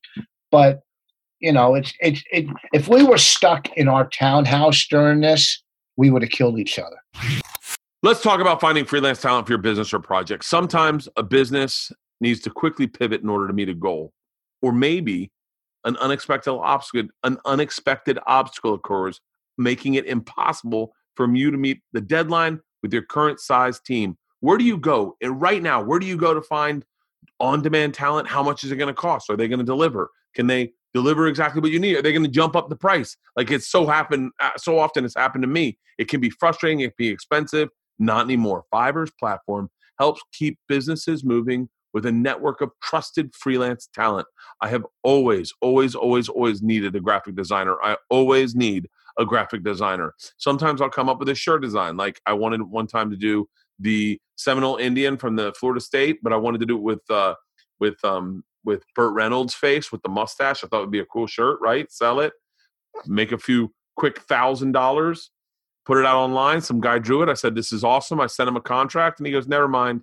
I'm just going to keep it. I don't care. And I was like, wow, I kind of got screwed on that. Well, listen, whether you're starting your first business, scaling your current business, or in need of extra support for a project like I was, Fiverr will help you evolve, adapt, and grow. They will connect you and your business with freelancers who offer hundreds of digital services, including graphic design, copywriting, web programming, film editing. Find exactly what you're looking for instantly. Search by service, by deadline, by price and review, and more. You'll know exactly what you're paying for up front. So there's no negotiating. There's no guy like that guy, which I'm sure is a very nice guy, who's like, never mind, I'll just keep it and make it on my own. He never even made the shirt. I offered to pay him money. I think about that shirt so freaking much. It was right when Burt Reynolds died. Anyway, my point is, no negotiated needed. They've got 24/7 customer service, and you can get quality talent that you can count on. Sellers have worked with some of the most influential brands in the world. Finding talent for your project has never been easier. You can review sellers' ratings, buyer feedback, select the right freelancer based on your budget, all of that. Check out Fiverr.com today and receive 10% off your first order by using my code BERTCAST. It's so easy. Find all the digital services you need in one place at Fiverr.com. The code is BERTCAST. Again, that's Fiverr.com, code BertCast. You know, how long have you guys been in this house? Since November. Oh, for real? Yeah. So this is new. Yeah, this is great. The only problem with this house, our house is here, and there's one piece of property. You know, the backyard goes long, and there's one piece of property, and then right after that piece of property, and we didn't know this, they're building 190-unit townhouses, three fucking big buildings. For real? And it's a house, you know, a backyard away from our backyard.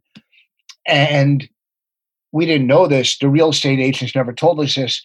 So a week after we move in, there's fucking bulldozers going. And, you know, so we're going to have 2 years of building behind us, which is closer to her bedroom, not mine. So, but... You know, but yeah, it's great. You know, we have property, we have a house. Yeah, we've been here since November, and awesome. You know, I'm going to go out. I'm going to go out in the yard and do some rototilling after this is done. We had a gigantic tree stump taken out. You know, it was a big tree stump in our front yard, so we had 7 yards of dirt dropped off for our garden and other places around. So it's kind of keeping busy. It's fun. Well, you like, you know, if you want to kill, if I were you, I mean, I'm not saying, maybe go to your new house and you could do shit every now and then just to kill time.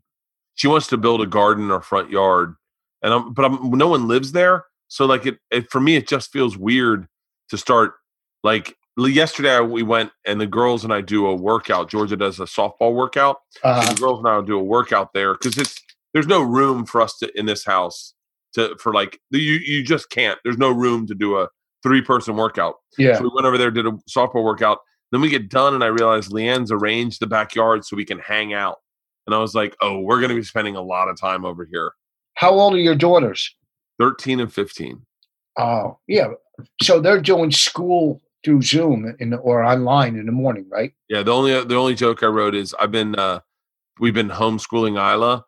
And if this was the Dust Bowl and we were forced to homeschool that kid, she would have been joining a carnival or pickpocketing people outside them.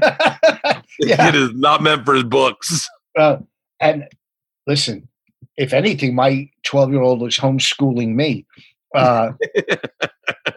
You know how, like you said before, it's too close to you. I was talking to a comic deal. I think it was Bob Gullop on the phone.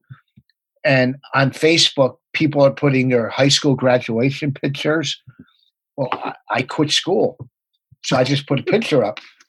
And Bob goes, you quit school? And I remember I was in class in like 10th grade, 11th. And I asked to go to the bathroom. He gave me the pass. And I walked out and never came back. I just walked out. I said, I can't do this.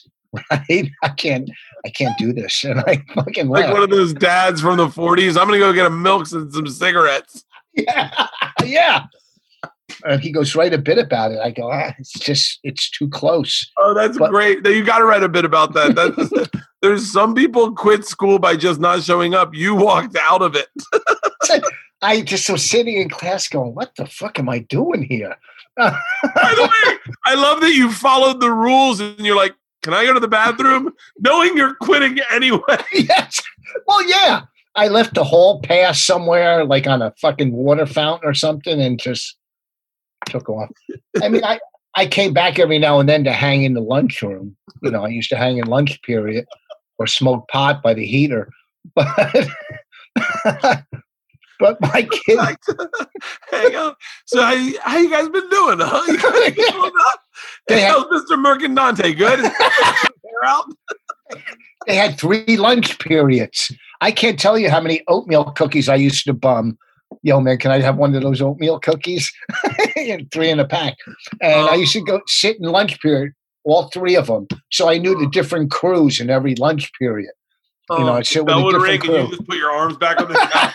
Yep. All right, guys, take care. I'll see you tomorrow. Yep. Hey, what's up? Come on in. And I'd wait for the new crew to come. And I went to a predominantly black high school, but every fucking lunch period, it's when David Bowie came out with the song Fame, and all the black people love Fame, so they would play it on the jukebox, and I would hear fucking Fame for 3 lunch periods. Fame, whatever. And then I would leave the lunch period, and I'd go by the heater, and that's where you hung out by the heater and smoked pot. And then I'd go home, And my mother would come in the morning, go get up for school. And I go, come on, I'm not going. Scram.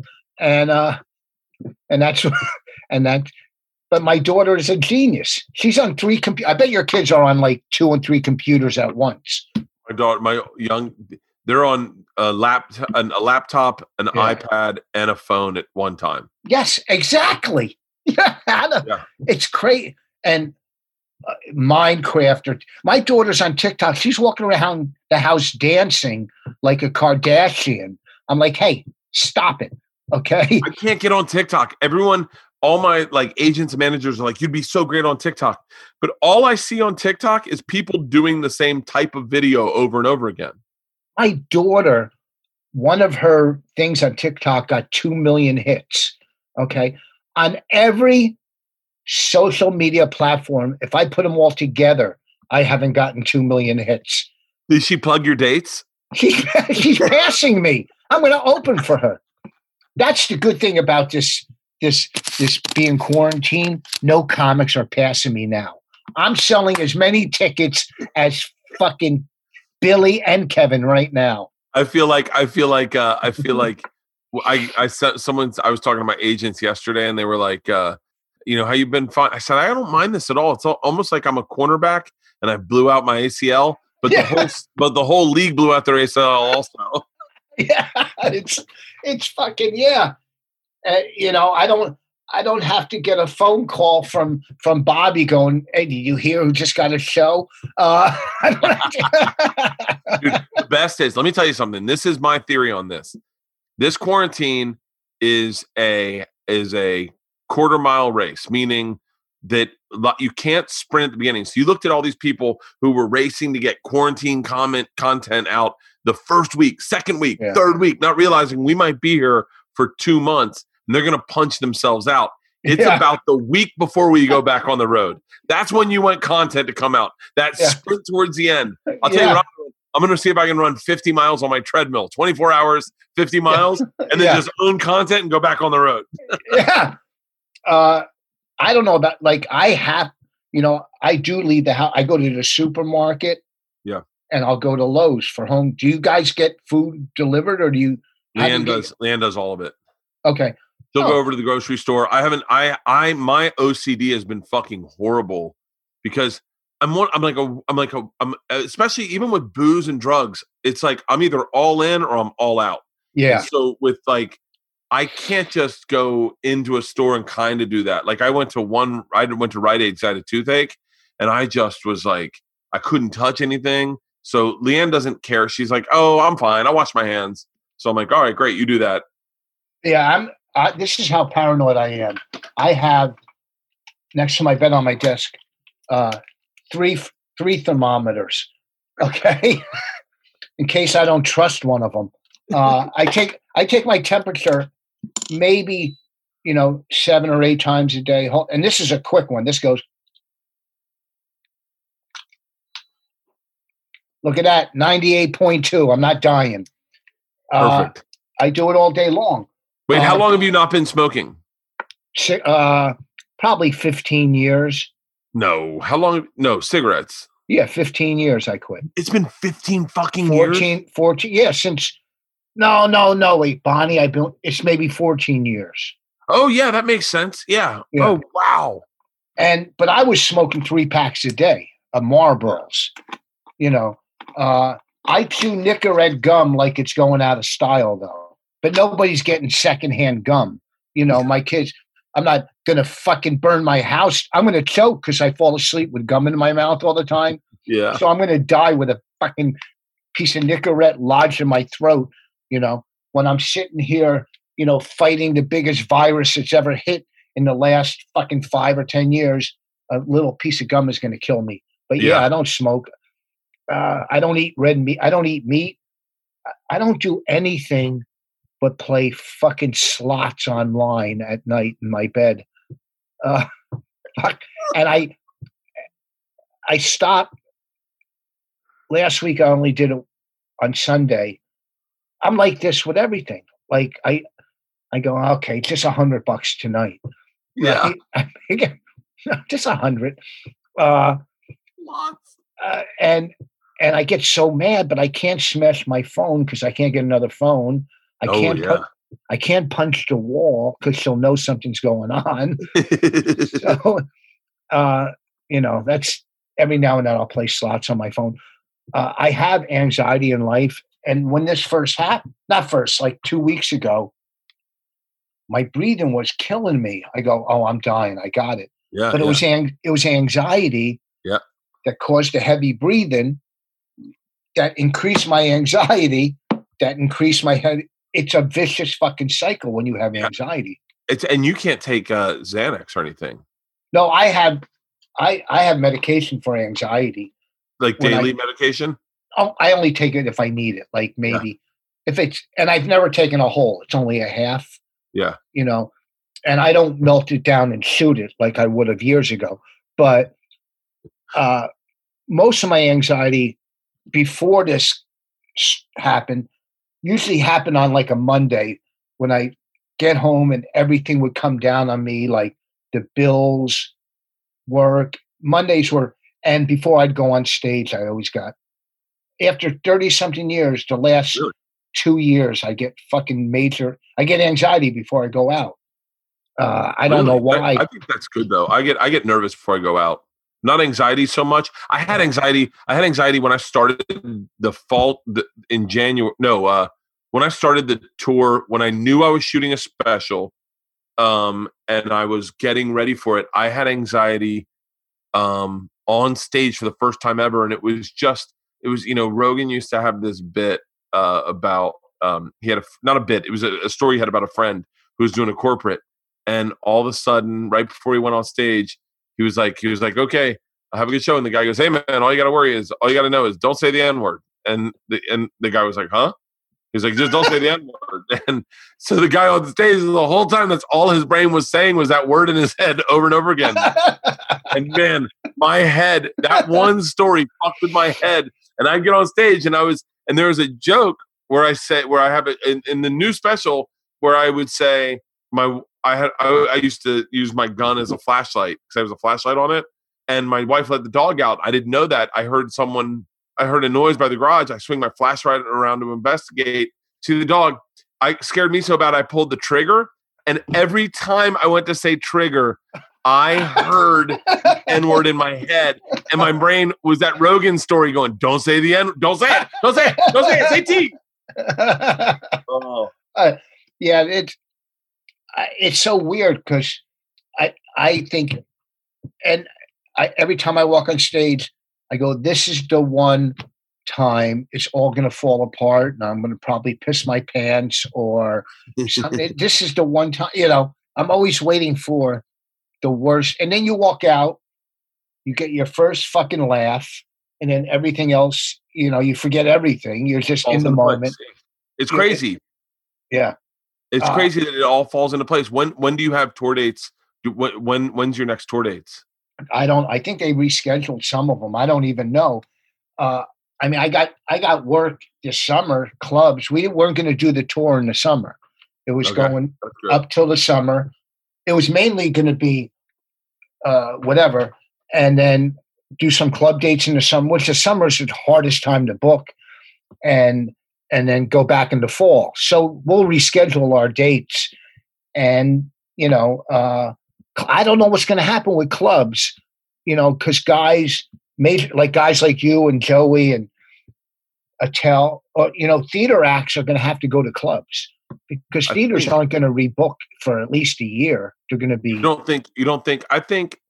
I'm curious to know how this is going to work out. I know that they're going to start opening some clubs really soon, because some states are going to be like, we're virus free. We're ready to start having people back in. And I think I had heard that Colin was going to open up Omaha soon. Well, I mean, do you feel comfortable sitting in, like some people feel, it wouldn't bother me, but would you sit, it's not, the 300 and 400 seat clubs are not going to get 300 and 400 people a night. Do you think people are going to sit that close to each other? I think what they'll do is they'll start off with limited amount seating. Yeah. So they'll say 200 tickets and they'll spread everyone out. Not that is ever going to fucking, but it will, you're right. It'll be curious if they're going to, how they're going to book it, because they will have the opportunity to book guys like, I mean, Chappelle will be the first one to want to be on stage. Yeah. Funny Bones are going to get Chappelle and Rogan and all these big names will be like able to do clubs. And we'll probably want to go do clubs. And so you're right, is like I keep thinking of great club comics that are about to go to the next level, like guys like Chris Porter, right? Great.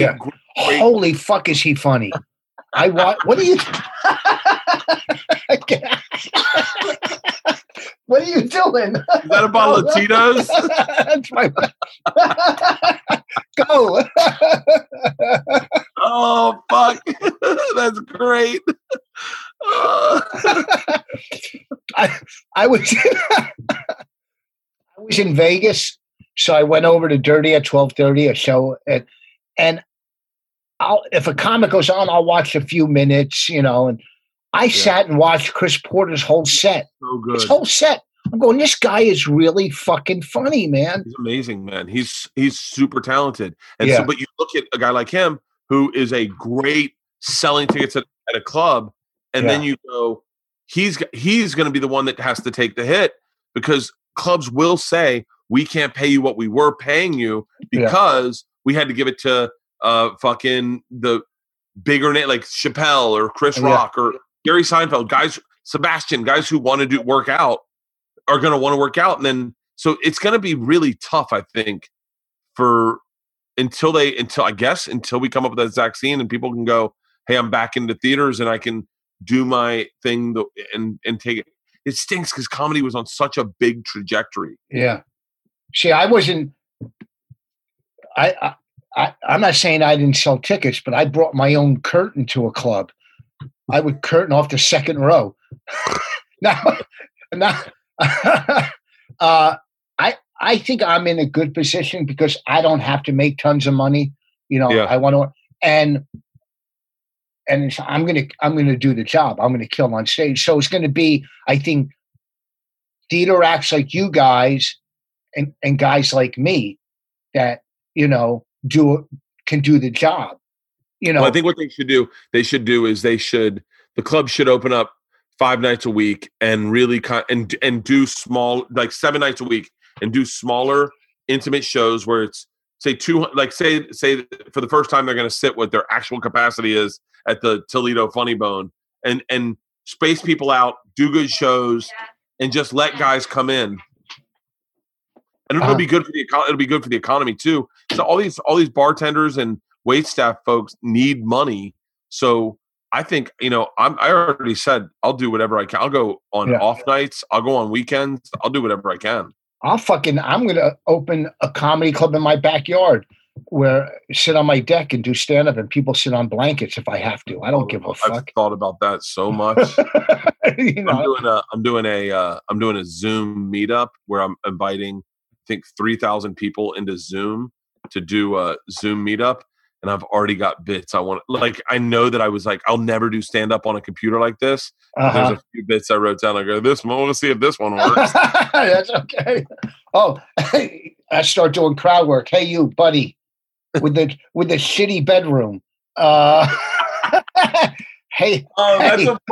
That's a funny crowd work set, is have someone set it up in their living room and you can just pick apart their life. Yeah. Oh, look who goes to garage sales. Old Tom from fucking Arkansas. Nice champion hat. Do you wear that with your champion shirt? Oh, shit. I got a closet full of champion sweatshirts. I know. You have a champion hat right there, and you're wearing a champion shirt. Oh, shit. That's me. Well, oh, shit. I gotta get out of here. It's all right. Yeah. It's been great, man. This was great. I didn't even feel like we were doing anything but just talking. Doing these Zooms with comics has been fucking the easiest. Like, it's just, you don't, sometimes you do an interview and you're like, you get to like 15 minutes. You're like, wow, 45 more minutes. Yeah. But these are fucking easy. We did an hour and 40 minutes. I'm sure I'm the funniest guy you've ever met. But listen, what I'm saying right now is, if you go to YouTube, Vos roast is on there for free. It's the best roast you'll ever see. It is. I was there. You were at my roast? I was in the back by the stairs with Mike Vecchione. Oh, this fucking roast. It's for free at Vos roast, or just go buy one of my albums on iTunes. I don't give a fuck. Just watch the roast. This was so much fun. This was fucking great. We can do it again. I'll hit you up, see if you got time. We're here for another month, Rich. Yeah, I know. Listen, I good luck with your new house and your family and everything. It was really good. It was awesome, man. I can't wait to see you again. Tell Bonnie I said hi, and I'll talk to you soon. All right, talk to you later. Thanks.